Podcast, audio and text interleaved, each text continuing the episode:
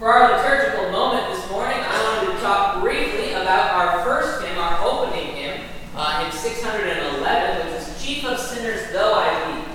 Hopefully, you're all fairly familiar with this hymn. It's a pretty common one to use. And our epistle reading for today is where that hymn comes from.